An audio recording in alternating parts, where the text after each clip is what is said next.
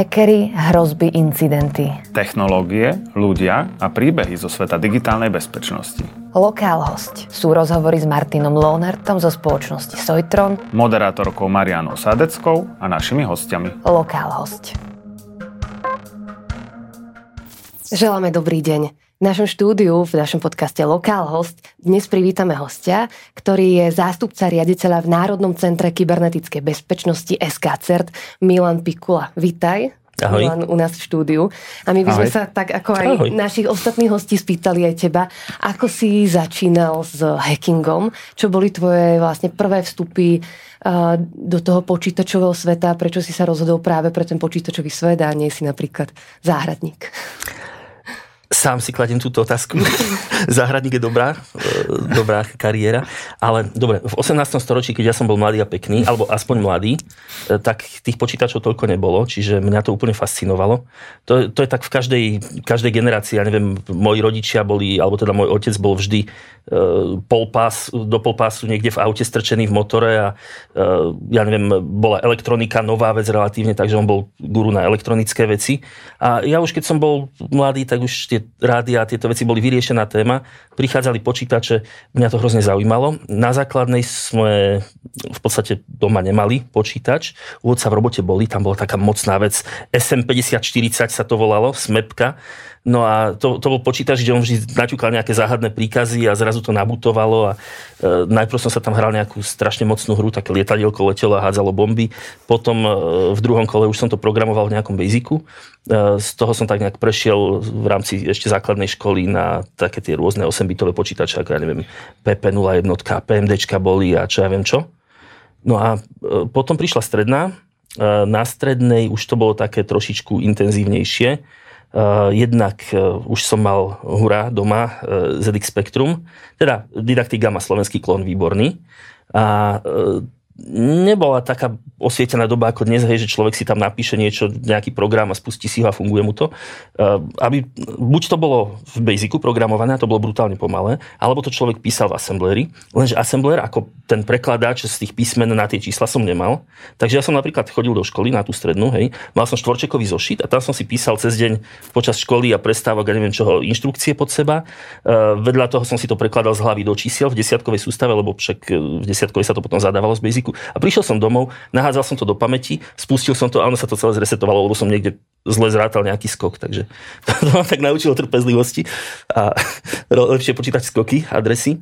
Čo, si, čo si programoval vtedy? Čo, pamätáš si, že čo, Drobnosti. čo si si písal do zošitka? Dobre, uh, moji kamaráti programovali mocnú vec, tiež takýmto spôsobom, že akože vkladajú čísla do pamäti a potom to spustia, programovali celú veľkú hru, Votrelec, lebo Votrelci vtedy boli moderní.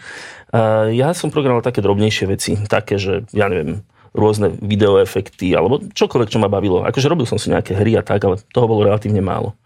No a potom prišli PC a MS-DOS a podobne. Tam som sa stretol, to bolo ešte stále počas strednej aj s nejakými vírusmi, takže samozrejme som ich rozoberal, snažil som sa zistiť, ako fungujú a tak. Programoval som v rôznych jazykoch. E, Mám takú príhodu. E, Boli sme raz na lyžiarskom výcviku a dostal som sa tam pred nastúpenou triedou zákaz čítať príručku Turbo Pascalu na svahu. Dodnes si na to moji spolužiaci spomínajú. No a, a v rámci tohto teda postupne som... tak čo no? Kde, kde, kde by si to čítal? O tejto, o tejto príhode. Že... To, to, je v podstate všetko. No, e, takže každopádne, každopádne, e, hej, Takže MS-DOS, Pascal. Aj, aj Turbo Pascal, hej, som, e, ja som Turbo Pascal používal aj ako taký, nazvime to, frontend k assembleru, lebo e, tam si napísal, že ASM, a už si písal inštrukcie, takže napríklad e, ja som si vymyslel, vždy som si chcel poskladať vlastný počítač, hej. A najprv som to začal tak, že úplne dizajnovať ho od hradiel, že aj bez procesora, že komplet od, od nuly. To sa tak nejak nepodarilo zrealizovať, tak som si povedal, dobre, zjednodušíme. Zoberiem existujúci procesor 8080 a nad tým si postavím po, e, počítač. Takže v Pascale sme si napísali emulátor toho počítača. A ináč vtedy fungovala taká vec, čo dnes už dávno nefunguje, hej, e, taká, že jedna noc, všetko trvalo jednu noc, hej. Chcel si si urobiť emulátor počítača, bola to jedna noc, hej. Potom e, dizajnovali sme si s kamarátom plošný spoj, že ako by to vlastne ten, ten počítač fungoval. E, robili sme to v takom nejakom editore, uh, už som zabudol, ako sa volá. plošných spojov. A ako to postupne rastlo a rastlo, tak zrazu to bolo príliš veľké, ten program to uložil a už to neotvoril. Takže v tom Pascale za jednu noc samozrejme sme, najprv sme zreverse ten, ten formát toho súboru a potom sme si naprogramovali taký istý editor, len už vedel otvoriť ten súbor a pokračovali sme ďalej. Čiže to boli také dobré časy, kedy všetko ešte trvalo noc. No a potom som sa dostal na výšku. Akú výšku si si vybral? Uh, fakulta elektrotechniky a informatiky kvôli počítačom, ale samozrejme som sa tam dostal na automatizáciu. Tam, tam boli také dva odbory. E, prvé, prvé si to bolo e, na konci tuším prvého ročníka. Jeden smer bol informatika, druhý smer bol automatizácia. No a ja som nikdy v tej škole veľa nedával, takže podľa prospechu a podľa zásluh, keďže všetci sa hlásili na informatiku, tak ja som padol na automatizáciu. Ale našťastie ešte druhý ročník to malo spoločný témou a e, bolo tam skrátka viacero možností, ako sa dostať na tú informatiku a jednu z tých možností som využil nepôjdem do detailu, ale bolo to normálne korektná možnosť, však ja som slušný človek, ja nehekujem, ale e, čiže dostal som, sa, dostal som sa na ten informatický smer a tam som to už tak nejak doštudoval. No ale v rámci toho, to bola, to bola super škola v tom, že tam bol internet. To bola mocná vec. Ale nebol tam internet tak, že akože prídem, zapojím sa do Wi-Fi a, a fungujem, ale bola tam terminálová miestnosť plná takých zelených žiab. Doslova terminály zelené žaby sa, sa im hovorilo VDT 52S zelená obrazovka, hrozná klávesnica, pripojené sériovým e, káblom do nejakého terminál servera, ten do školského e, servera, ktorý sa volal DECF, akože DEC elektrofakulty. Uh-huh. Ešte vtedy to bol DEC, potom sa zmenil na písičko, ale už to nebola elektrofakulta, takže teoreticky už sa mal volať DECFEJ. No a ten DECF bol vždy hrozne pomalý a, a veľmi vyťažený. Takže e, tam e, poprvé občas ste prišli do tej terminálky a tie terminály nefungovali, takže zistili sme, že iní študenti ich na schvál deaktivujú, aby sa oni vedeli dostať a my nie. Takže samozrejme naučili sme sa ich e, opraviť a lepšie znefunkčniť pre ostatných. Mali sme viacero rôznych metód a potom neskôr, e, vy keď ste na, tom, na tej zelenej žabe dali zobraziť si nejakú, nejakú binárku omylom, hej, že pustili ste si ju na terminál, tak jednak bolo to strašne pomalé, 9600 bytov za sekundu, čiže to tam išlo a išlo, vy ste to nevedeli zastaviť, kontrolce, kontrolce a e, nakoniec teda e, z času na čas sa tam objavili nejaké čiaročky. Čiže z toho sme vedeli, že to má vektorovú grafiku. A ja som hrozne zatúžil, že ja chcem na tej žabe, ktorá bola textový terminál, vidieť X, grafické prostredie, X Windows systém. Normálne tie okienka a všetky tie veci. No a E, najprv som teda stiahol som si zdrojaky X386, čo je ten, to grafické prostredie a skúšal som k tomu spraviť backendový driver na tú žabu. E, narazil som, zlyhal som, e, takže dal som plán B existoval XVNC server, to znamená X Windows systém a na zadnej strane to malo VNC. E, takže k tomu som nakoniec spravil VNC Viewer. Čiže mal som grafické prostredie na tej žabe. E, vyrendrovať jednu obrazovku samozrejme trvalo asi pol hodinu, ale, ale bola tam, hej, prišla, dalo sa nám prihlásiť a fungovať. No a e, potom sme mali také celkom šťastie, lebo boli sme celkom dobrá partia kamarátov. E, dali sme sa dokopy a založili sme tam študentský server. A ten študentský server Fornax sa volal, pritiahol celkom širokú komunitu veľmi dobrých, schopných ľudí, čiže vytvorili sme si peknú komunitu. Vidím, že máš... to bola tvoja komunita, ak vieš eh, povedať niektoré mená, lebo je to zaujímavé v tej... Uh, neviem, či chcem povedať mená, ale uh, z niekoho, niekoho z nich ste tu už mali a niekoho ešte budete mať. Boli to, boli to šikovní ľudia. To stačí. A čo, čo bol obsah servera? No, uh, server bol študentský server, umiestnili nám ho na internet, mali sme v prvom rade možnosť sa tam teda prihlásiť, lebo na tom veľkom serveri pomalom sa to nevždy dalo. A po druhé vznikali tam veľké veci, akože písali si tam napríklad nejaká, nejaká partička ľudí Talker, čiže tak predchodca, predchodca dnešných všetkých tých četovacích aplikácií a neviem čoho. Čiže oni si písali Talker, my sme tam programovali taký operačný systém v systéme a podobne a potom nás raz vyhekovali. Zlí, zlí ľudia, vyhekovali nás. A to fungovalo tak, že e, kedysi v tom 18. storočí, stále sme časovo teda hodne, hodne dávno dozadu, e, sa ešte nepoužívalo na prístup na server SSH, ale Telnet. Uh-huh. Zároveň všetky tie servery mali štandardne otvorený, v bežnej štandardnej inštalácii toho Linuxu bolo, bol FTP server, ktorý mal adresár, kde ľudia, ľudia mohli uploadovať súbory. To, to bola taká doba. Uh-huh. No a e, tí útočníci nám tam nahrali knižnicu, ktorá im neskôr umožnila prístup. A potom v okamihu pripájania, keď sa, keď sa pripájaš na server, tak vlastne tvoj klient, či už je to SSH klient alebo Telnet klient, uh, on vykomunikuje na vzdialenú stranu, že aký je tam treba typ terminálu. Čiže vie preniesť určité premenné. Čiže ja keď sa pripájam na server, tak môj klient Telnetový alebo SSH vie povedať serveru, táto premenná má mať túto hodnotu. A existuje jedna špeciálna premenná, ktorá, e, ktorá hovorí operačnému systému, že teraz ku programu, ktorý najbližšie spustíš, prihraj ešte nejakú knižnicu. Čiže oni nahrali škodlivú knižnicu na to FTP, potom sa pripojili a zadali tam ten parameter, že a prihraj ešte túto knižnicu. Mm-hmm. A to bola knižnica, ktorá nahradzala funkciu uh, get SVD. Čiže im to vypísalo, uh, zadaj prihlasovacie meno, oni zadali root, enter, vypísalo im to, zadaj heslo.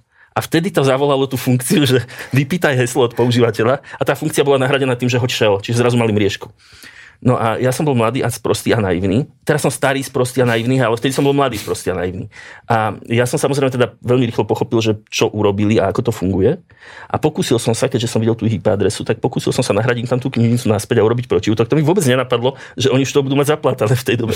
akože, naozaj, to, toto ma šokovalo. Čiže nedokázal som sa im dostať naspäť na mašinu. To je ako v tých akčných filmoch, hej, keď sa tí obrancovia hekujú naraz s tými útočníkmi. Hej, hej, až na to, že ja som bol v značnej nevýhode, lebo, lebo mi to ešte tak nepálilo hej, v tejto téme. No, čiže uh, Uploadol som im tam tú knižnicu, pokúsil som sa prihlásiť. Samozrejme, vypýtalo to do mňa heslo, čiže nič. My sme si narýchlo tak nejak opečovali systém a povedali sme si, že e, nechce sa nám, e, nechce sa nám sledovať tie ja neviem, bezpečnostné trendy a tak a každú chvíľu pečovať, že urobíme to nejako systematicky. Mm-hmm. A začali sme vlastne programovať do Linuxového jadra taký nejaký spôsob zvýšenia bezpečnosti. Rozdelili sme práva rúta, čo je privilegovaný používateľ do viacerých menších práv No a mali sme teraz, dúfam, že sa diváci neurazia, nemysleli sme to nejako vzlom, ale ten naozaj privilegovaný používateľ sa volal Allah. Hej? No a e, to, čo je druhá vec, ktorá nám vtedy nenapadla, je, že keď oni nás e, vyhekovali prvýkrát. Oni si tam nechali nejaké zadné vrátka alebo niečo. Hej? Ja som si myslel, že OK, však e, zmenil som ten spôsob vykonania, nebežíme tam žiadny proces, ktorý by som ja videl. Asi som už v pohode. No ale oni tam samozrejme stále mali prístup. Čiže keď sme sa s nimi potom neskôr, ja neviem, pol roka na to, e, na nejaké téme pohádali, nejak online, neviem presne, ako k tomu došlo už, tak uh, poslali nám naspäť takú výhrážku, z ktorej bolo úplne jasné, že vedia presne, ako ten náš nový úžasný bezpečnostný systém, ktorý sme nikde nepublikovali, funguje, mm. hej, mm. A, a, a ako ho obísť. No a uh, vtedy kamarát vyťahol z vrecka krabičku kondomov. Vtedy ešte, sa používali tie sieťové karty, také bencáky s takým cuplíkom. Čiže odmontovali sme sieťový kábel, dali sme tam ten kondom, že OK, tak teraz sme bezpeční, teraz, teraz u nás nie sú. No a začali sme to, to programovať celé na novo. Vznikol z toho projekt, volal sa, že Medusa DS9, mm-hmm. ktorý bol celkom veľký, celkom populárny. Bol to taký predchodca tých dnešných Selinuxov a Parmorov. E, bolo to v dobe, keď ešte v takej, takéto niečo v jadre vôbec neexistovalo.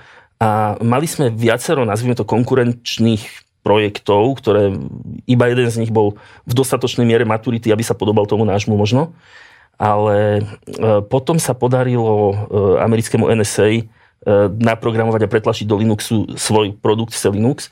A keďže oni majú výrazne väčší výtlak, aj sa tomu venovali a tak, tak dostali to do oficiálneho jadra. Všetky projekty dovtedy sa tam dodávali iba formou pečovania. Že stiahol si si ten projekt zo stránky výrobcu a opečoval a, a mal si.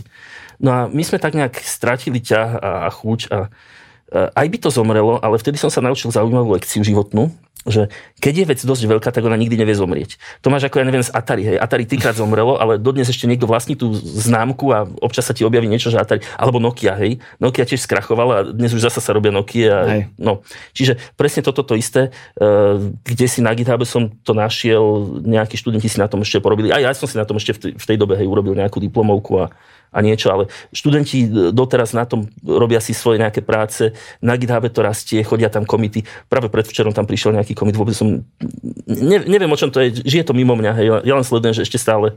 To, ale ty si spôsob... na začiatku. Hej, hej, hej, ale to, nie, že by sa to používalo, to už, je, to už je mŕtvý projekt, ktorý ale takou nejakou čudnou zotrvačnosťou vesmírnou ide ďalej. Mm-hmm. A čo znamená pre teba hekovanie? Takom tom aj význame tej kreativity možno, alebo ako sa posunulo tvoje, tvoje vnímanie um, hekovania z minulosti až doteraz? No, Presne, pre mňa hekovanie je o kreativite, vôbec nie o tom, že ja neviem, nabúram počítač alebo neviem čo. A tá kreativita sa prejavuje, ja viem, vo všetkých smeroch, hej. Uh, dám, dám hlúpy príklad. Uh, kedysi som robil, to bolo tiež možno okolo tej vysokej školy, pre poskytovateľa internetu. V tej dobe poskytovateľia internetu väčšinou poskytovali poštové služby nie protokolom IMAP, ako je dnes, že pošta zostáva na serveri, ale protokolom POP3. Ten funguje tak, že pošta, keď príde na server, tak si ju ten klient k sebe stiahne, zo servera sa vymaže vybavená vec. No a tak nejak ten provider, kde som teda robil, omylom prišiel o server a, a teda o disky s mailami vyše tisícky klientov. Teraz už to môžem povedať, lebo to už je dávna história. No a nám sa to podarilo obnoviť bez toho, že by si klienti čokoľvek všimli. No teda samozrejme, akože bol tam nejaký možno hodinový, dvojhodinový výpadok mailu, hej. Zákazníci hlásili, nejde mi pošta. Jasné, pracujeme na tom, za chvíľu vám to pôjde. No a čo sme urobili bolo, keď sa človek prihlasuje na systém, tak to, čo overuje jeho heslo v Linuxe, sú knižnice, ktoré sa volajú PAM, Pluggable Authentication Modules. A tie knižnice sa dajú v podstate naprogramovať si aj vlastné a zreťazovať. Jedna môže overovať heslo voči lokálnej databáze hesiel, iná voči LDAPu, iná voči niečomu inému. Čiže dajú sa, dajú sa mať tam rôzne také tie moduly, ktoré overujú toho používateľa. E, my sme urobili dve veci. Poprvé, nastavili sme poštový server, aby ukladal všetku poštu, ktorá prichádza do priečinkov podľa toho, ako vyzerala tá adresa príjimateľa, bez ohľadu na to, či existuje alebo neexistuje. Čiže e, pošta sa nám začala kopiť na, na kôpky. E, po druhé, keď sa niekto prihlasoval na tú e, POP trojku a jeho účet neexistoval, čiže ja som tam najprv dal, ak účet existuje, over účet lokálne, či už prejde, neprejde, tak, tak taký je výsledok. Ale keď taký účet neexistoval, pokračoval to ďalej, a ten druhý modul za tým bola moja krátka aplikácia, ktorá jednoducho zobrala to heslo, ktoré ten človek použil na prihlásenie a uložila ho, vytvorila toho používateľa a nasypala mu tam tú poštu. Čiže tí ľudia, ako mali nastavenú poštu na svojich mailových klientoch, tak sa prihlásili a jednoducho sa im objavila, boli šťastní. Nikto v živote netušil, že vlastne my sme prišli úplne o všetku konfiguráciu, o hesla, o, o maily, o všetko. Nikto si to nevšimol, z tisícky ľudí. No takže kreativita. E, dve také témy spomínaš. E, jedna je vlastne programovanie alebo vývoj softvéru a druhá, o ktorej sa často bavíme, je bezpečnosť.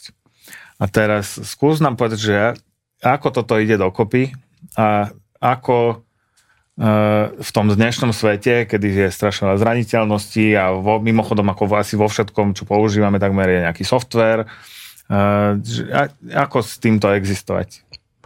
Začne tak zo širša. Poprvé, zraniteľnosti sú a budú. Je to štatistická nevyhnutnosť, mm. lebo kódu je hrozne veľa. Akože riadkov kódu v bežnom programe dnes sú tisíce, milióny, skrátka obrovské číslo, nepoznám také číslo. No a uh, je to podobné ako s pokutami u policajtov. Keď ja chcem, aby som nezaplatil pokutu, a dajme tomu, som zvyknutý jazdiť rýchlo, hej, priznávam sa, uh, tak keď ja chcem, aby som nezaplatil pokutu, musím mať šťastie každý jeden raz od teraz, až, až kým neprestaneme jazdiť. Hej. Keď chcú policajti, aby som dostal pokutu, stačí mať šťastie raz. Uh-huh. No a táto istá asymetria je pri tom kóde. Jednoducho, uh, aby to nemalo zraniteľnosti, každý jeden riadok kódu alebo nejaká časť kódu by musela byť bezpečná. Čo je štatisticky nemožné. Čiže zraniteľnosti sú a budú. Uh, druhá vec, čo s nimi? Uh, môžeme sa snažiť ich minimalizovať ako programátori, Jo, a ešte, ešte z druhej strany začnem, dôležitý e, koncept. Keď útočník napáda nejakú aplikáciu, nie je to tak, že, že on nejako magicky ovládne počítač a počítač robí to, čo chcel, hoci, hoci tak nie je naprogramovaný. Počítač vždy robí to, na čo je naprogramovaný. Minus samozrejme, keď sú tam nejaké hardwareové poruchy alebo niečo, ale to preskočme. Čiže počítač robí to, čo, to, na čo je naprogramovaný, ale nie to, čo si ten programátor predstavuje. Čiže e, programátor, dáme tomu, niečo úplne nedomyslel. Typický príklad, ako v tom mojom úvodnom, úvodnom heku, e, programátori toho telnet démona nedomysleli, že keď sa tam prenesie táto premena, bude to mať nejaké dôsledky. Čiže útočníci e, väčšinou musia rozmýšľať e, buď trošku ináč, alebo lepšie ako ten programátor tej pôvodnej aplikácie. Stačí trošku ináč, to je ďalší dôležitý koncept, zasa tá asymetria. Programátor, aby urobil bezpečný software, musí poznať všetky typy útokov, všetky typy zraniteľnosti, všetko.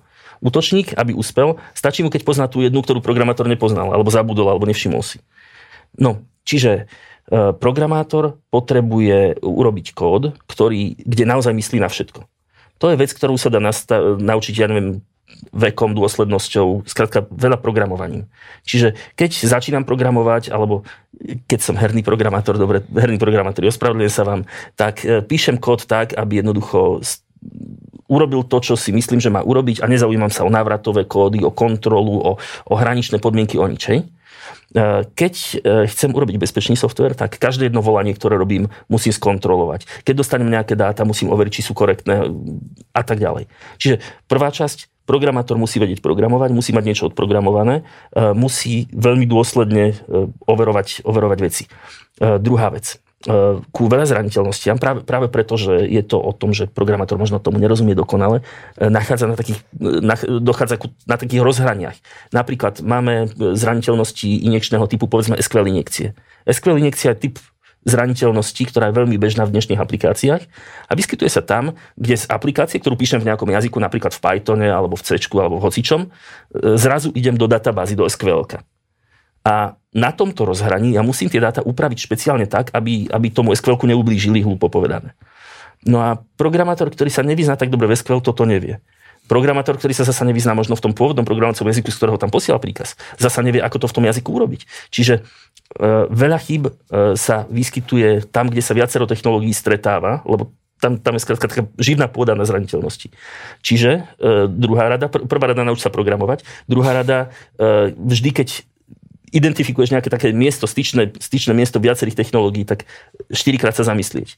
No a potom samozrejme také tie klasiky, že e, poznať zraniteľnosti typické pre daný, ja neviem, programovací jazyk, platformu, framework a, a neviem čo a naučiť sa, ako sa im vyhýbať. E, potom taký koncept, ktorý prišiel do programovania z bezpečnosti, a to je, že nesnažiť sa vynalizať koleso. Napríklad nerobiť si vlastnú kryptografiu, nerobiť si vlastné hešovanie, použiť existujúce veci. Lebo zasa sú tam veci, ktoré ten programátor ani len netuší, že sú, e, povedzme konštantná doba vykonania.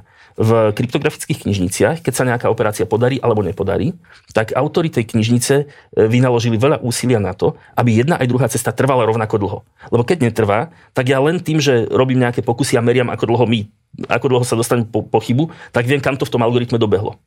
Čiže e, keď niekto, kto naozaj rozumie kryptografii, robí tú kryptografickú knižnicu, tak ju urobí tak, aby ľubovoľný typ zlyhania trval presne rovnako dlho alebo sa to dá rôznym spôsobom maskovať, ale to už je, to už je pokročilejšia téma. Pointa je, keď, keby som si ja robil nejaké hešovanie, tak čo si prečítam na Wikipedii, tento hash funguje takto, toto sčítaj, toto, ja neviem, Vixoru, ja neviem čo, a, a tu máš výsledok, tak by som to naprogramoval a urobil by som tam kopec takých naivných chyb z toho, že vyzná sa v programovaní, pochopil som algoritmus, ale nerozumiem implikáciám, ktoré sú v tom inom odvetví, hej, v tej bezpečnosti.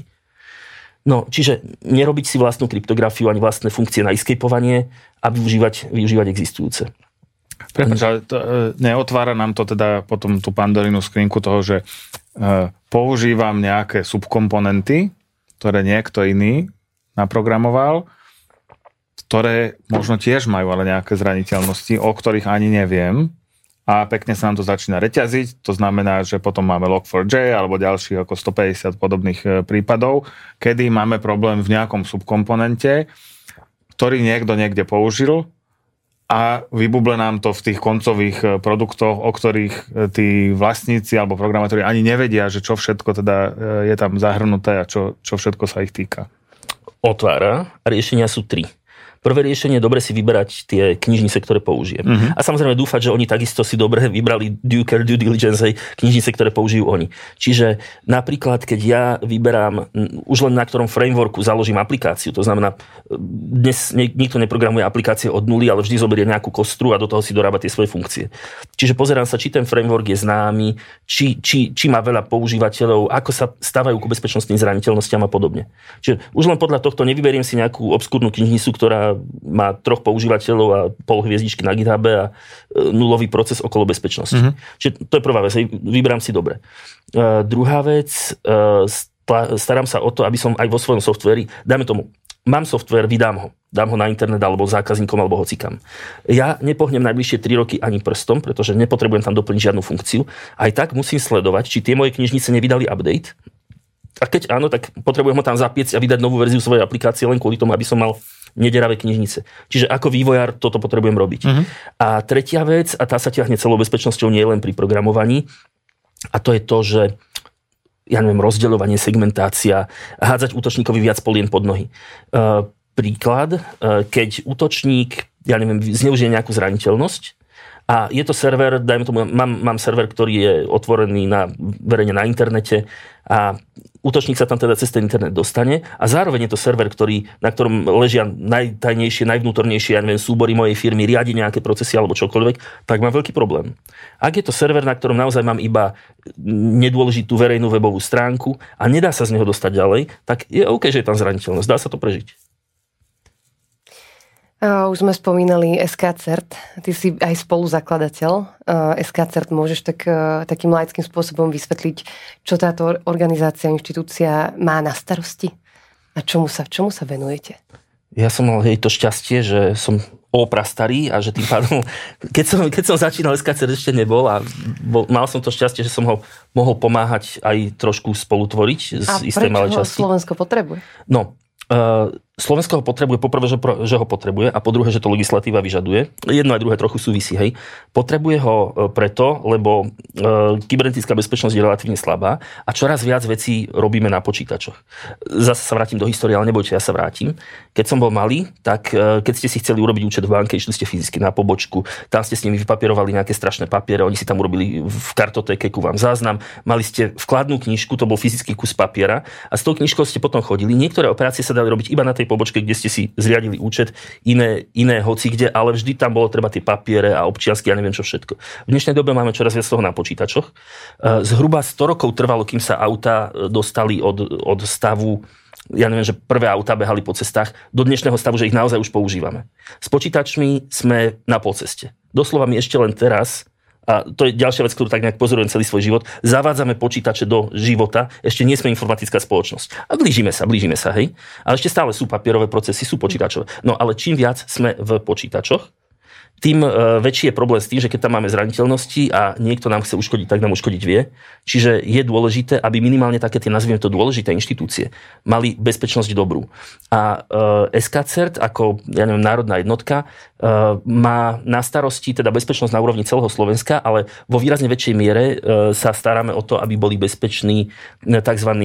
prevádzkovateľe základných služieb, čo sú organizácie, ktoré sú z nejakého dôvodu dôležité pre blaho ľudí.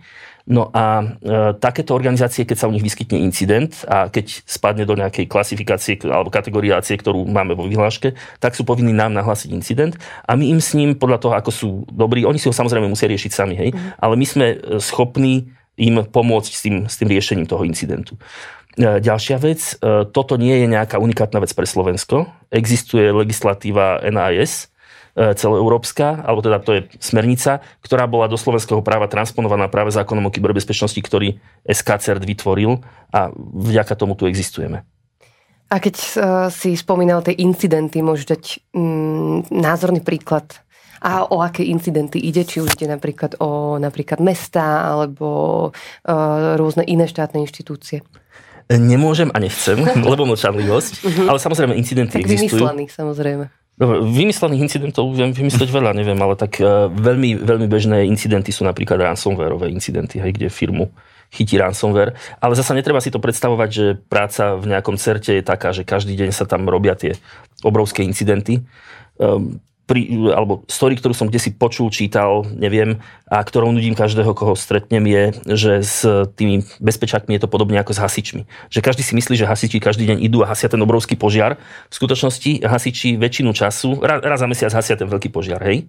ale väčšinu času iba idú a zvešiavajú mačiatka zo stromov. Mm-hmm. to je presne to, čo robíme. Hej, my máme veľa takých tých drobností, ja neviem, niekde je nejaký phishing alebo neviem čo. A potom máme občas tie také väčšie incidenty, kde, kde ich riešime. Ja viem, že ako súčasť SKCertu takisto ste aktívni aj, aj ty sám v rámci tej medzinárodnej komunity, rôznych podujatí a tam napríklad viem, že sú rôzne také e, súťaže. A nedávno dokonca viem, že si jednu vyhral. Tak by si nám možno mohol povedať, že čo to bolo? Dobre, e, špecificky táto jedna vec, ja, ja ju nepovažujem za nejakú ja neviem, extra. Toto bola e, konferencia v Amerike, kde, kam sme išli a väčšinou takéto konferencie majú nejakú sprievodnú akciu a často sa týchto sprievodných akcií zúčastním a z času na čas si stať odnesiem nejaký, ja neviem, bluetoothový repráčik alebo nejakú inú vec. Takže e, toto nebola nejaká, ja neviem, extra, ja neviem, výnimka, ale bola to, bola to súťaž v programovaní, alebo teda v bezpečnom programovaní a e, fungovalo to takým spôsobom, že bola webová platforma.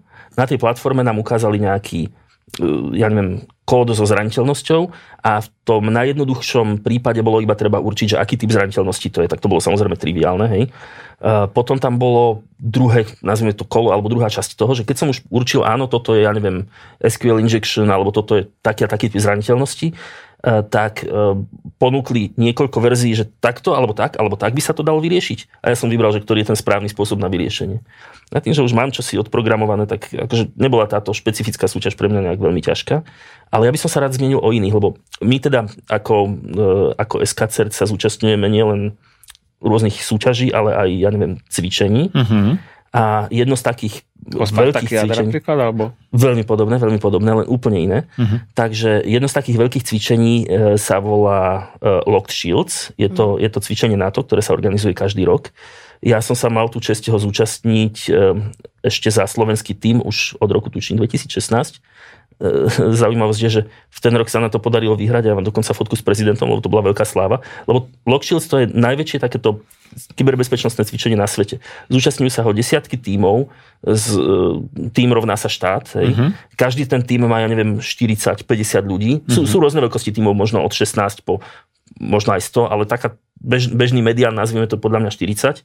A e, tie národné týmy bojujú e, o udržanie kontroly nad nejakou infraštruktúrou. Tá infraštruktúra má doslova, že stovky všelijakých serverov. Sú tam Windows, Linux, Macy, ja neviem, všelijaké špecializované zariadenia, priemyselné systémy a podobne. Vždy okolo toho nejaký veľký scenár. No a e, body sa tam dajú získať aj stratiť. Strácajú sa napríklad za, dos- za nedostupnosť. To znamená, že nielen nemôžem to zachrániť tým, že všetko zablokujem. Hej? Uh-huh. Musím to zachrániť tak, že popri tom ešte sú služby Tie poskytované. Áno. A znamená to, že e, to sa deje ako v reálnom čase? Že, že to sa deje, niekto áno. ako keby útočil na tú tvoju infraštruktúru, áno, oni majú, ty sa snažíš ju ochrániť pred tým, hej? Presne tak. Oni majú dosť veľký taký ten red team, červený tým, ktorý je ešte rozdelený do podtímov, že webové útoky, infraštruktúrne útoky, neviem aké a neviem aké. No a celé, celé toto cvičenie trvá zhruba týždeň E, pričom na začiatku týždňa v pondelok e, máš taký, taký cvičný náhľad na tú infraštruktúru, kedy ešte nie sú útoky. Čiže vtedy si ju tak navnímaš, uh-huh. stretnutia toho týmu, ktorý sa pripravuje, už sú dlho predtým. Hej. Čiže navnímaš si tú infraštruktúru už v tej finálnej verzii, nazvime to, a potom od útorka začínajú naozaj reálne útoky s tým, že sa postupne v priebehu toho týždňa stupňujú. Oni majú rôzne typy útokov, občas ich na teba zopakujú. Máš tam e, predpripravený malware, máš tam zraniteľnosti, miskonfigurácie. V rámci tej siete sú e, občas implantované zariadenia, ktoré by tam nemali byť, ktoré nie sú v dokumentácii.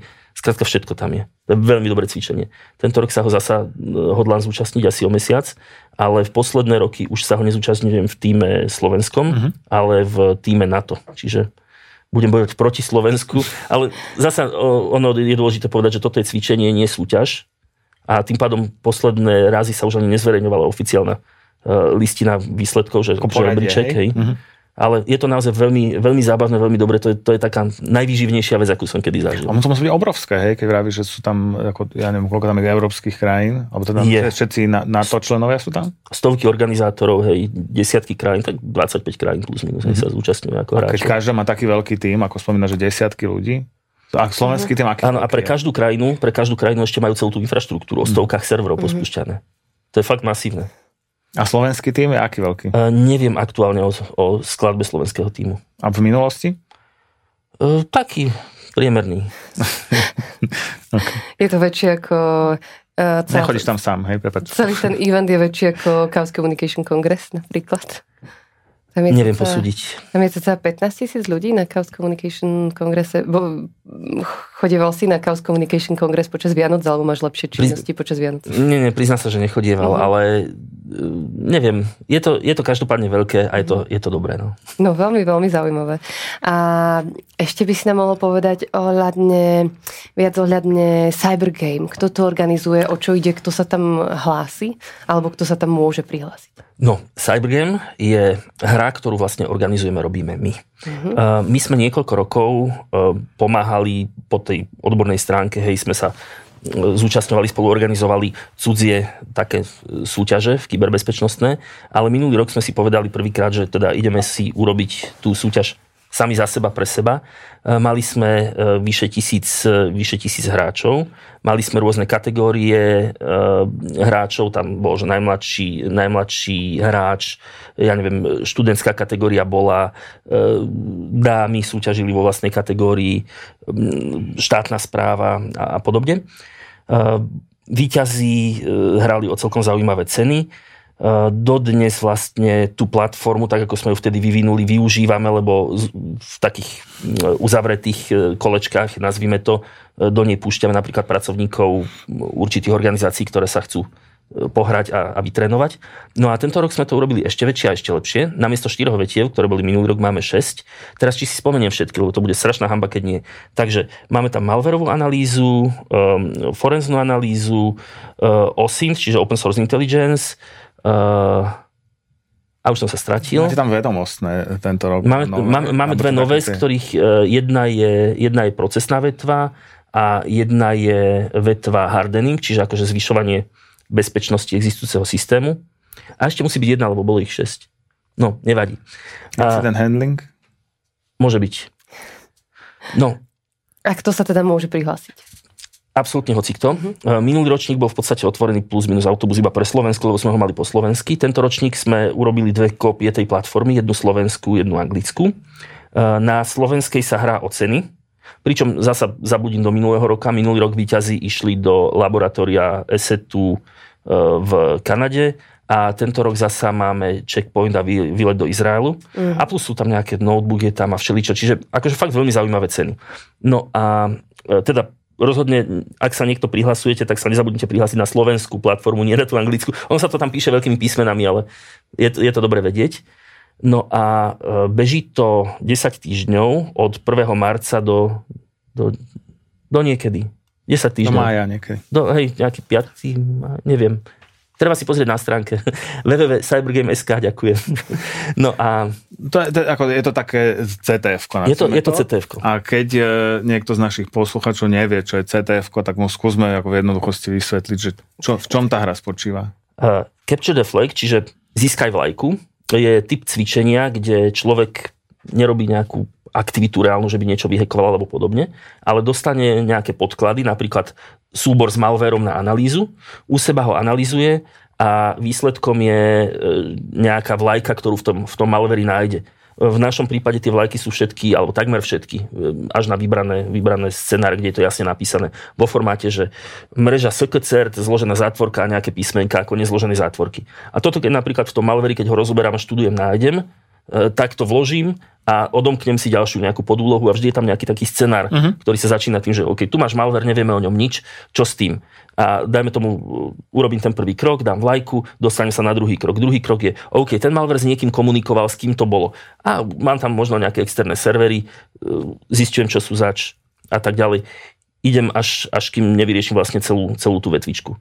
Keď e, máme začiatočníkov nejakých, ktorí by toto chceli hrať, tak e, majú to hrať na pracovnom počítači a stiahovať si e, tie sample a spúšťať si ich? Dobre, toto je veľmi dôležitá vec. Veľmi, veľmi, veľmi dôležitá vec. Nikdy pri žiadnom cvičení a samozrejme ani pri našom nie si nespúšťam ten malware na analýzu na svojom vlastnom počítači. My sa snažíme spraviť to tak, aby ten malware bol aspoň trošku bez zuby, hej, že aby tomu človeku neublížil, ale nedá sa to úplne tak, čiže vždy, keď e, analýzujem nejakú vzorku, urobím si, ja neviem, virtuálny počítač pomocou, ja neviem, nejakého open source software VirtualBox, alebo existujú iné alternatívy. A v tomto analýzujem v bezpečnom prostredí, aby mi to neuniklo, aby mi to napríklad, ak je to vzorka e, ransomwareu, nezašifrovala môj vlastný počítač. Ak teda um, SKCERT teda sa dostane k nejakým incidentom, že niečo sa stalo, tak vy potom asi riešite nejaké forenzné analýzy. A akú máte úspešnosť pri vyhľadaní uh, toho reálneho páchateľa? Ja si myslím, že to je veľmi ťažké. Aká je tam úspešnosť? Dobre, uh, my nehľadáme originálneho páchateľa. To je ten rozdiel, akože sú všelijaké všelijaké smery, ktorými sa dá ísť a napríklad môj láskavý šéf, ktorého pozdravujem, e, má také roz, rozčlenenie, že je kyberbezpečnosť, e, kyber... A teraz som sa stratil. On má, on má tri vetvičky a mne teraz napadajú iba dve. Ale každopádne, e, každopádne ten, e, ten koncept je veľmi podobný, ako keby to nebolo kyber, uh-huh. že mám, mám jeden smer, napríklad hej, kyberkriminalita versus kriminalita, tam sa snažím, a robia to policajti, hej, uh-huh. a snažia sa nájsť nejakého páchateľa. A potom mám tú druhú stranu, to je tá naša strana kyberbezpečnosť, my sa snažíme pomôcť obeti. Čiže náš cieľ nie je zistiť, kto to urobil. Mm-hmm. Náš cieľ je spraviť, ja neviem, zistiť, ako sa tam dostal, aby sa to dalo nejako zahardenovať a podobne. Uh, ja by som sa ešte uh, tak drzo vrátil naspäť k uh, Cybergameu, mm-hmm. pretože toto je z okolností jeden z dôvodov, prečo vlastne Cybergame robíme. My ho robíme poprvé preto, aby sme zdvihli všeobecne, všeobecne povedomie o mm-hmm. bezpečnosti a po druhé preto, že na Slovensku je strašne málo tých, nazvime to, kyberprofesionálov, hej, ktorí vedia robiť tieto veci. A ak sa takouto hravou formou dokážu do toho dostať, tak tým viac, tým viac ich v budúcnosti bude. A ďalší samozrejme taký cieľ sebeckejšieho charakteru je e, loviť ľudí. Tých e, ľudí na slovenskom pracovnom trhu je tak málo, že keby sme ich, hlúpo povedané, hej, kradli konkurencii, tak by sme sa ďaleko nedostali, pretože my by sme si zlepšili, oni by si pohoršili. Takže namiesto toho, aby sme to nerobili, tak práve robíme takéto súťaže, ktoré sú príležitosť aby tam prišli ľudia, ktorí úplne sú z inej oblasti. A mali sme veľmi dobrých hráčov minulý rok, ktorí prišli úplne z iných oblastí a zahviezdili. Mm, takže keď sa pozeráš tak uh, na trh, alebo tak na, na súčasný stav trhu a, množstva hekov, ktoré sú uh, u nás, ale aj po svete, ešte počas covidu to asi vzrástlo, tak odporúčaš ísť študovať práve, práve tieto veci? Či študovať to neviem, určite študovať, ale na Slovensku zase máme veľmi málo príležitostí, kde sa takéto niečo uh, vôbec učí. Uh, my sami, teda aj ja, aj, aj kolegovia, uh, sa snažíme trošku svojou prispieť, že učíme aj na, na univerzitách, ale jednoducho tých programov je relatívne málo. A samozrejme je, je dobrý smer ísť tam, ale druhý dobrý smer je jednoducho hrať sa s tým, trénovať to, pohrať sa. Tu by som možno povedal jednu takú, takú vec. E, ku nám sa napríklad hlási veľmi veľa ľudí, e, lebo vidia na zozname pracovných pozícií pozíciu, že e, penetračný tester. Uh-huh. A chcú, že hurá, budem hacker, naučia ma hackovať a, a vyhekujem. Lenže sú to ľudia, ktorí napríklad priamo na pohovor mi povedia, no ja chcem robiť penetračné testovanie, ale mňa napríklad programovať nebaví.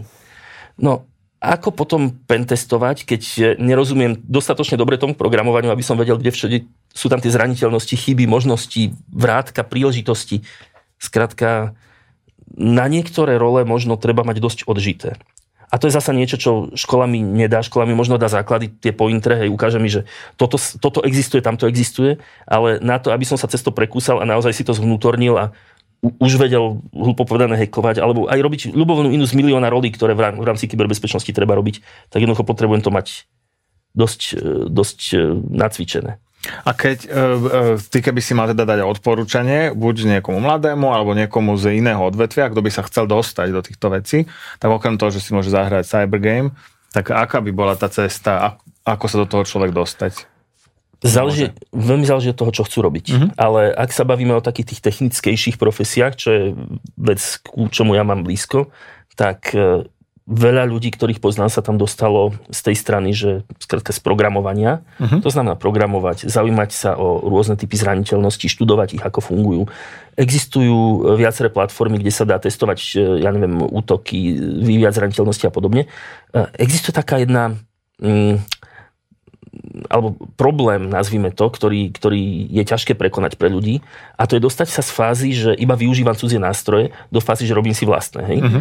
Uh, využívať cudzie nástroje rovná sa som script kiddy. To znamená človek, ktorý načítal si na internete, že existuje takýto typ zraniteľnosti, uh, má niekde možno aj nejakú zraniteľnú aplikáciu, lebo existujú aj také veci, že stiahnem si hotovú zraniteľnú aplikáciu na, na cvičenie, na útoky a pustím si na ňu taký tool, hen taký tool a hurá, nabúram ju. No a myslím si, aký som hacker, ale nie som.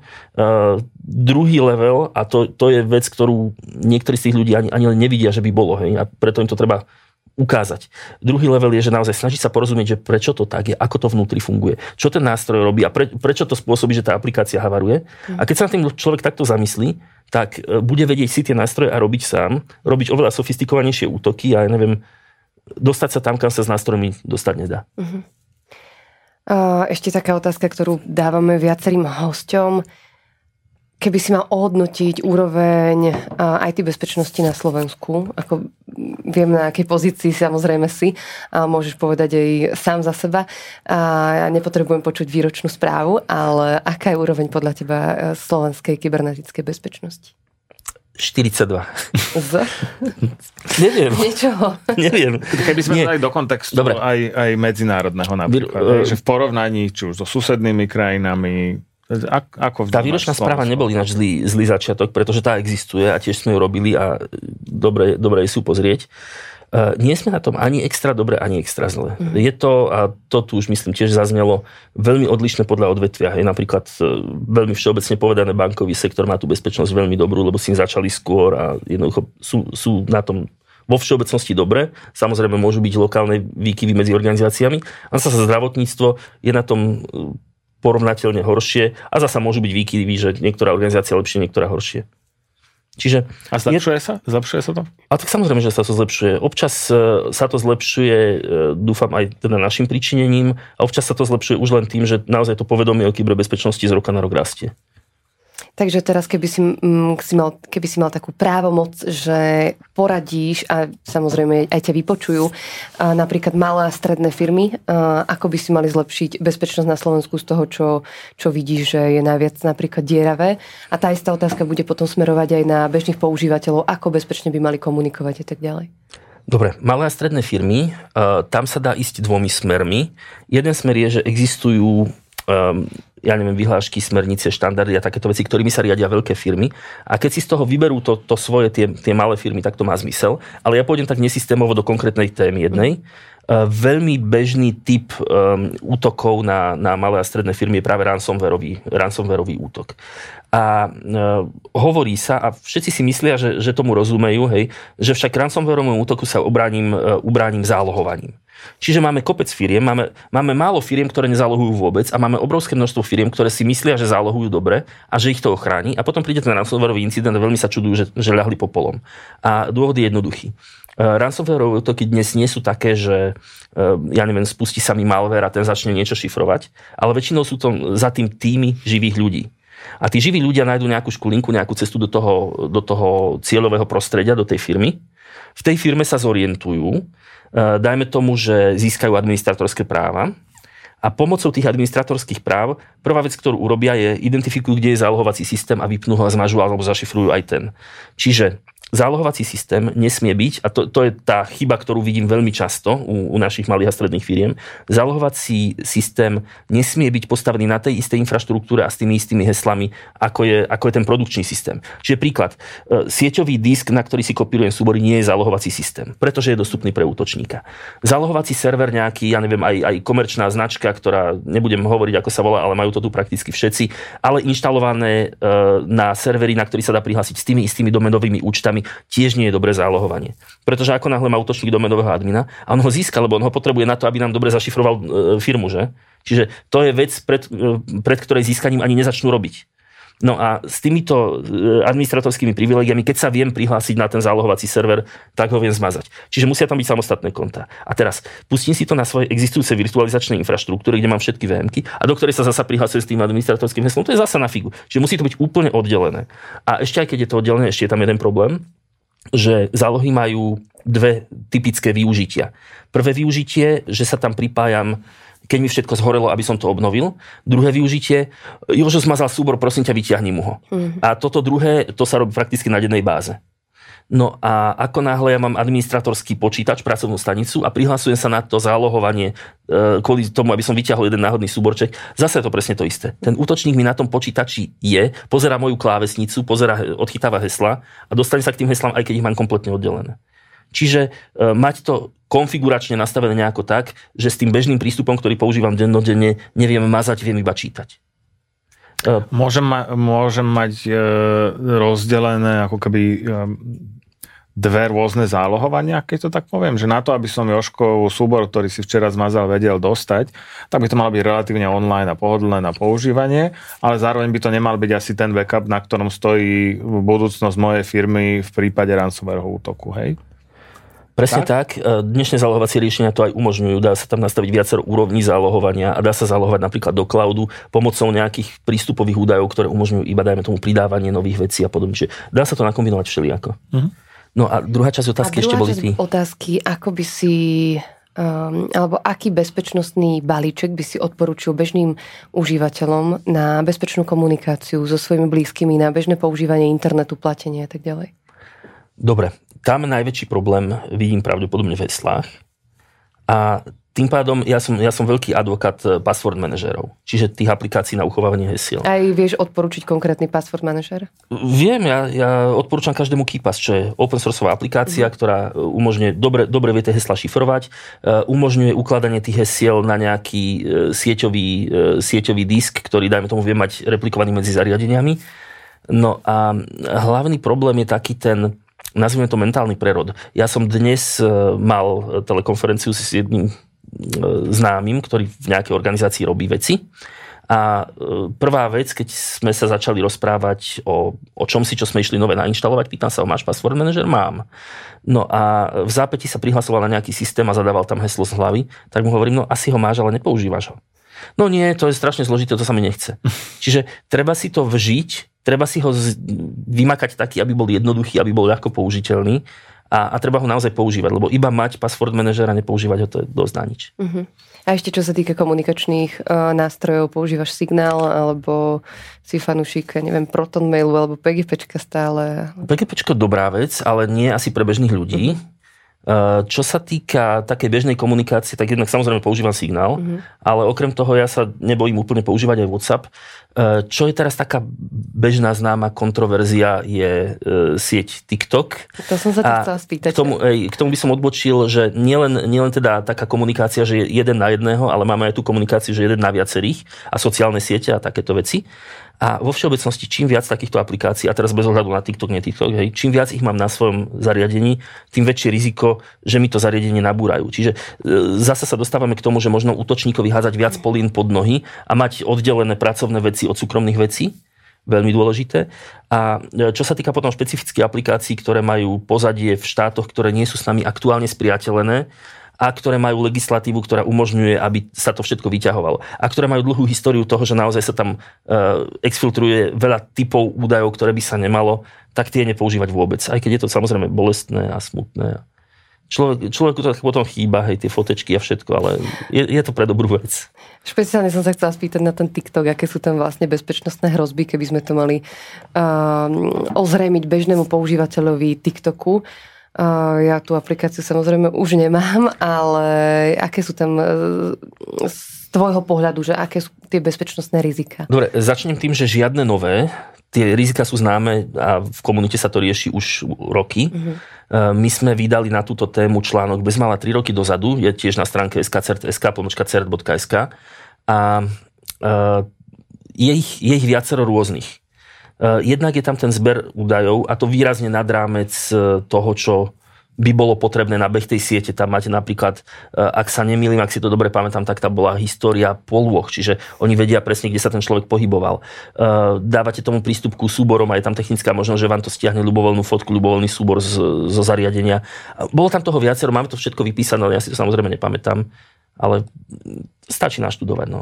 A pre, prečo myslíš, že teraz e, niekoľko podobných organizácií, ako ste vy v európskych krajinách, vydalo také usmernenie, že myslím si to bolo, že štátni zamestnanci nesmú mať TikTok na zariadeniach, na ktorom majú nejaké pracovné aplikácie. Že keď je to známe niekoľko rokov, tak prečo teraz?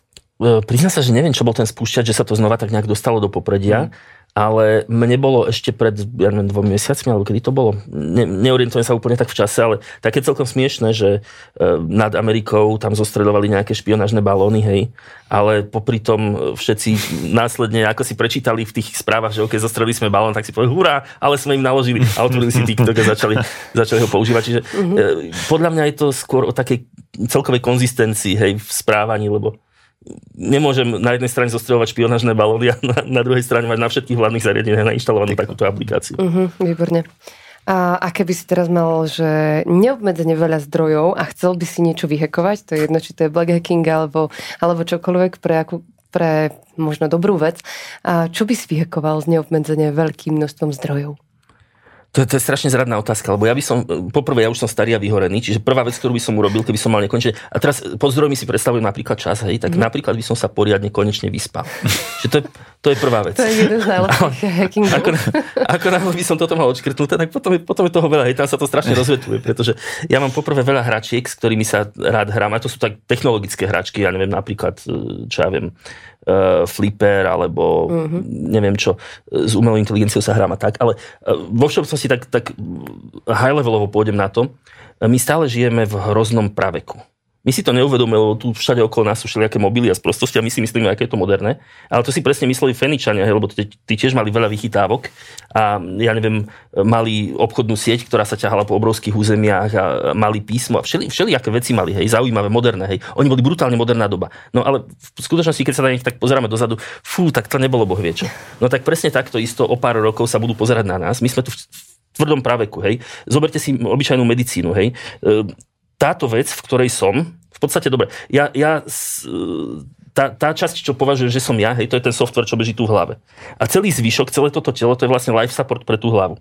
A my, e, stav našej medicíny je, že my jednoducho nevieme to vedomie presunúť niekam inám, neviem prečo nevieme, skrátka sme, sme ešte kromaňonci. E, my nevieme liečiť kopec chorôb, mm-hmm. je, je v každej oblasti, kam sa človek pozrie, nemáme dobrú, e, nemáme dobrú dopravu, myslím tak, že naozaj, že dobrú. E, ľudstvo sa vlastne doteraz nedostalo zo svojej slnečnej sústavy, vystrelili sme dva, dva malé kúsky železa. E, úžasný počin, hej, perfektný, hej, za hranicu slnečnej sústavy, ale ledva, ledva zašli za roh, ešte tam nič neurobili. Ľudstvo v tejto chvíli, keď sa konečne zničí nejakým AIčkom, tak nemá žiadnu zálohu, žiadnu redundanciu, hej. Nie sme ani len na tom Marse, ktorý je tuto za dverami. Nie sme v iných slnečných sústavách. Čiže niečo na tieto témy rozhodne by som riešil. Posunúť, posunúť ľudstvo ďalej. A keď, keď AI spomínaš, tak eh, populárne chat eh, GPT, si fanúšik? Som fanúšik, je to dobrá vec, ale je okolo toho strašne veľa takých kontroverzií, že napríklad e, všade buď čítame, že á, je to blbosť a nevšímajte si to, alebo zase na druhej strane zoberie nám to joby a, a uvrhne nás to do žalára, alebo čo. No a ono je to presne naopak. Ono je to v podstate síce relatívne hlúpe, čo sa týka inteligencie, ale, ale skondenzované vedomie celého ľudstva, ktoré mám naučené do jedného modelu a viem ho používať. Čiže ja, ako, ako to prišlo a začalo byť verejne dostupné, som to začal veľmi, veľmi intenzívne používať, doslova, že na všetko. Uh-huh. A moja produktivita išla rapidne hore. Uh-huh. Akože však to vie programovať, to mi vie navrhovať texty, to mi vie, e, ja neviem, konzultovať môj článok a podobne. Čiže toto je dobrá vec. Ale zasa ľudia tomu nesmú slepo veriť lebo ono je to vlastne len engine, ktorý vymýšľa slova na základe toho, že má v hlave celý, vedomosti ľudstva stiahnuté z internetu, pár, pár terabajtov, hej, a vie na základe nich urobiť inštinktívnu reakciu, že aký by, aké by mali byť asi slova, aby, aby to bolo na túto tému. No a tým pádom e, to, že to zruší tých, tých ostatných ľudí, e, nie je celkom pravda. A možno, hej, ale, ale e, skôr vždy budú potrební ľudia, ktorí vedia prečítať a pochopiť, čo to píše a nájsť, nájsť mm-hmm. v tom mhm. chyby. Lebo ono to rovnako sebavedomo hovorí pravdu aj lož. Hej. Čiže ten, ten odborník na nejakú tému sa nikdy nestratí. Hej. Odborník na tému si dá vygenerovať, urob mi to a to, potom si to prečíta a povie si, toto je blbosť, toto je blbosť, toto je blbosť, dá mu to opraviť, vybavená vec. A ešte som chcel na tú tému povedať nejakú druhú vec a už som zabudol, nevadí. Že budeme mať ako AI operátorov, myslíš, hej? E, do, ale domenovo špecifických asi. Určite, hej. A na, na, máš nejaký use case v súvislosti s bezpečnosťou, na ktorý mm. ti dobre zafungoval ChatGPT? Mnoho. Je to dobré na celkové prieskumy trhu, nazvime to, to mm-hmm. znamená na určitú tému, že zaujímam sa, chcem sa zorientovať v nejakej problematike, ja neviem, EDR, XDR alebo čokoľvek, mm-hmm. tak jednoducho opýtam sa, aké sú možnosti, čo sú výhody, nevýhody, daj mi top N, ja neviem, riešení na, na daný problém a podobne. E, potom, e, samozrejme, čo sa týka hľadania zraniteľnosti v aplikáciách, tak tam už priamo to bolo veľa publikovaného, hej, že hodím tam nejaký kus zdroja, poviem mu, nájdi mi tam zraniteľnosti. Ale samozrejme musím dať dobré otázky, aby to reálne aj urobil. Hej e, potom všeobecne navrhovanie článkov a tém a takýchto vecí. Čiže na, na budovanie Evernessu povedomia je to, je to perfektná vec. A tých use je strašne veľa. No preklady, uh, myslím, preklady nielen medzi jazykmi, ale ja neviem, príklad. Nedávno som e, potreboval urobiť nejaký zložitý, fakt, že zložitý databázový dopyt a v dnešnej dobe je dobré, keď programujem bezpečnú aplikáciu, nerobiť priamo SQL príkazy, ale robiť to pomocou e, ORM frameworku. To je, to je niečo, čo mapuje databázové údaje na objekty v tom vyššom programovacom jazyku. No a e, bola to fakt taká zapeklitá situácia, takže ja som si to najprv namodeloval, nasimuloval, urobil som si SQL query, ktorá tie údaje vyberá a potom som mu len povedal, prelož mi túto SQL query do takého a takého ORM. A práve už som mal dve strany toho textu presne, čo robil to, čo som potreboval. A bolo to správne? Uh, tuším na druhý krát, hej. Akože to je presne to, čo hovorím. Potrebuješ rozumieť, čo to vypísalo, uh-huh. pochopiť, že OK, tu sa to pomýlilo, lebo niečo a doplníš mu nejaké ďalšie parametre, ktoré mu zúžia tu jeho náhodnosť, kreativitu a, a dá ti to, čo chceš. Ja som počul také pekné prirovnanie, že uh, to, že GPT ti hovorí svoj názor. A že keď to zoberieš ako názor a nezoberieš to ako fakt, uh, tak v niektorých prípadoch vieš si uvedomiť, že možno je tam chyba, opravíš si ju, ale ako vie to urobiť relatívne veľkú časť práce za, za teba, pretože to sformuje nejaký napríklad draft v tomto prípade. Ja by som to úplne nenazval názor, lebo názor predpokladá, že je za tým nejaká mysel, ktorá ten názor má. Za tým je naozaj iba to, že ono to, ono to vypočíta, aké slova sa hodia, keď je téma takáto. Uh-huh. Za predpokladu, že na internete sa veľa písalo, že ke, keď sa písalo o tejto téme, bolo tam to, čiže nie, nie, je tam, nie je tam tá logika, aby to bol názor, ale ináč akože s, s myšlienkou rozhodne sa stotožňujem. Super. A to všetko ešte pred rokom, to, čo sa písalo pred rokom 2021. Uh, to je problém uh, v skutočnosti, pretože podľa mňa dnes máme, no, plus minus samozrejme, budú sa, budú sa vyvíjať výrazne lepšie modely, však teraz už e, sú informácie o GPT-4, ktoré bolo natrenované na ešte väčšom počte mm-hmm. parametrov a neviem čo.